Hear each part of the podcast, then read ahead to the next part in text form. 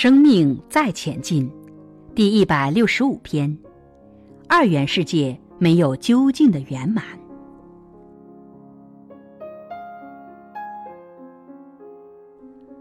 昨天有个义工跟我聊天，他提出几个问题，想看我如何回答，以便知道他是否跟我一样的思维模式。他说：“有辆火车在轨道上跑，往左边有一个人，往右边有三个人。火车来了，往左就撞死一个人，往右就撞死三个人。假设火车刹车也来不及。”你该让火车往左还是往右？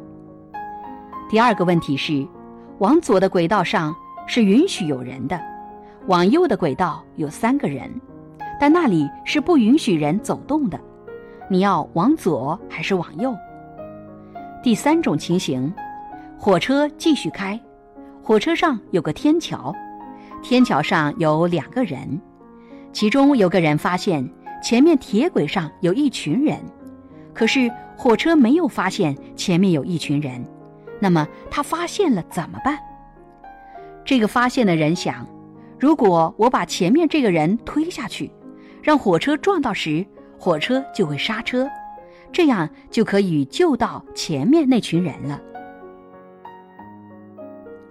这三种情形，他问我会如何选择？他是想去认可他选择的方式有没有跟老师一样，如果一样，那就觉得我的等级还算高。他想看我的心智选择模式有没有跟他的一样。第一个题目，你考虑的是数量，数量也是分别心。如果左边是习主席，右边是土匪呢？第一个是习主席，你很容易认得。那三个平民，你不容易认出来。第二个题目就变成性质不一样，所以这时候看到的选择性会受影响。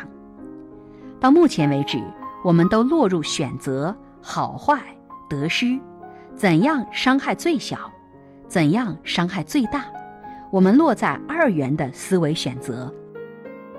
我现在把剧本延伸到佛陀、孔子。佛陀是太子，他原本要继承王位，但是没有。他有妻子孩子，但却不告而别离家，在世俗眼光是抛家弃子、不忠不孝，因为他不愿继承王位，所以在二元的世界里，用世间的角度看，他是不及格的。孔子休过一次妻，再结婚。生了一男一女，他中年就失业了，晚年孩子死了，他想把道传给颜回，颜回又死了，周游列国也不得志，在二元世界里很不圆满。所以圣人们发现，二元的世界没有究竟圆满的解答，所以他们追求的是超越二元的东西。追求的是生命究竟的圆满。想象一下，如果佛陀去当了国王，可能一辈子就过了。谁还记得一个小国家的国王？他不一定能治理好一个国家。他存在一个时空，不过几十年而已。可是他悟道以后，他不止影响那一群人，而且影响到两千多年后的现在。可能以后还要继续影响，所以他走向的是生命究竟的圆满，而不是在二元世界找到究竟的解答。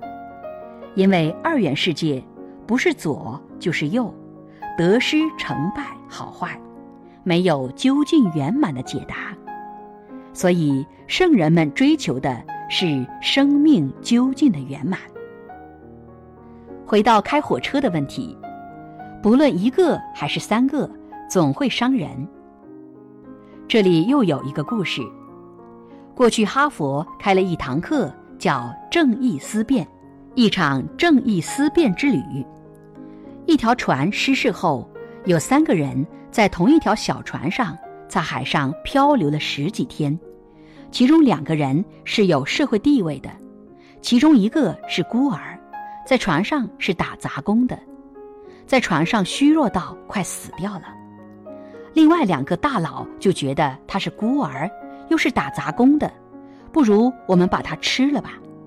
于是他们就把他杀了吃了，这样就撑了好几天，终于获救了。这件事就引起很大的辩论，道理他们对还是不对？合道德还是不合道德？合法还是不合法？这是一场正义思辨之旅就出来了。怎样都有问题，怎样都无法圆满。